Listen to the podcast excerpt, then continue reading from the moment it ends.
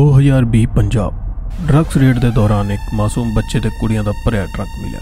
ਮਾਸੂਮ ਬੱਚੇ ਤੇ ਕੁੜੀਆਂ ਦੀ ਅੱਖਾਂ 'ਚ ਤਲਾਸ਼ ਸੀ ਕਿ ਉਹਨਾਂ ਨੂੰ ਆਪਣੇ ਘਰ ਤੱਕ ਪਹੁੰਚਾਉਣ ਲਈ ਕੋਈ ਨਾ ਕੋਈ ਪੁਲਿਸ ਅਫੀਸਰ ਉਹਨਾਂ ਨੂੰ ਬਚਾਉਣ ਜ਼ਰੂਰ ਆਏਗਾ। ਪਰ ਕੁਝ ਮਾੜੇ ਪੁਲਿਸ ਅਫੀਸਰਾਂ ਦੀ ਵਜ੍ਹਾ ਕਰਕੇ ਇਹਨਾਂ ਲੋਕਾਂ ਨੂੰ ਕੋਈ ਇਨਸਾਫ ਨਹੀਂ ਮਿਲ ਪਾਉਂਦਾ। ਦੂਜੇ ਪਾਸੇ ਐਮਐਲਏ ਬਲਵੰਤ ਸਿੰਘ, ਜੋ ਪੂਰੇ ਸ਼ਹਿਰ ਦੇ ਵਿੱਚ ਕੁੜੀਆਂ ਦੀ ਸਪਲਾਈ ਕਰਦਾ ਹੈ ਤੇ ਨਸ਼ੇ ਦੀ ਸਪਲਾਈ ਕਰਦਾ ਹੈ।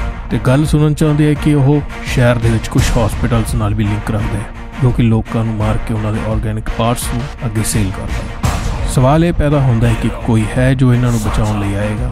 ਇਹਨਾਂ ਕੁੜੀਆਂ ਤੇ ਮਾਸੂਮ ਬੱਚਿਆਂ ਨੂੰ ਜੋ ਇਨਸਾਫ ਦਿਲਾਏਗਾ, ਇਹਨਾਂ ਦੇ ਪਰਿਵਾਰ ਤੱਕ ਪਹੁੰਚਾਏਗਾ? ਦੇਖਦੇ ਰਹੋ ਤੇ ਸੁਣਦੇ ਰਹੋ Spotify audio thriller mafia Punjab, Sammy Singh ਦੇ ਨਾਲ।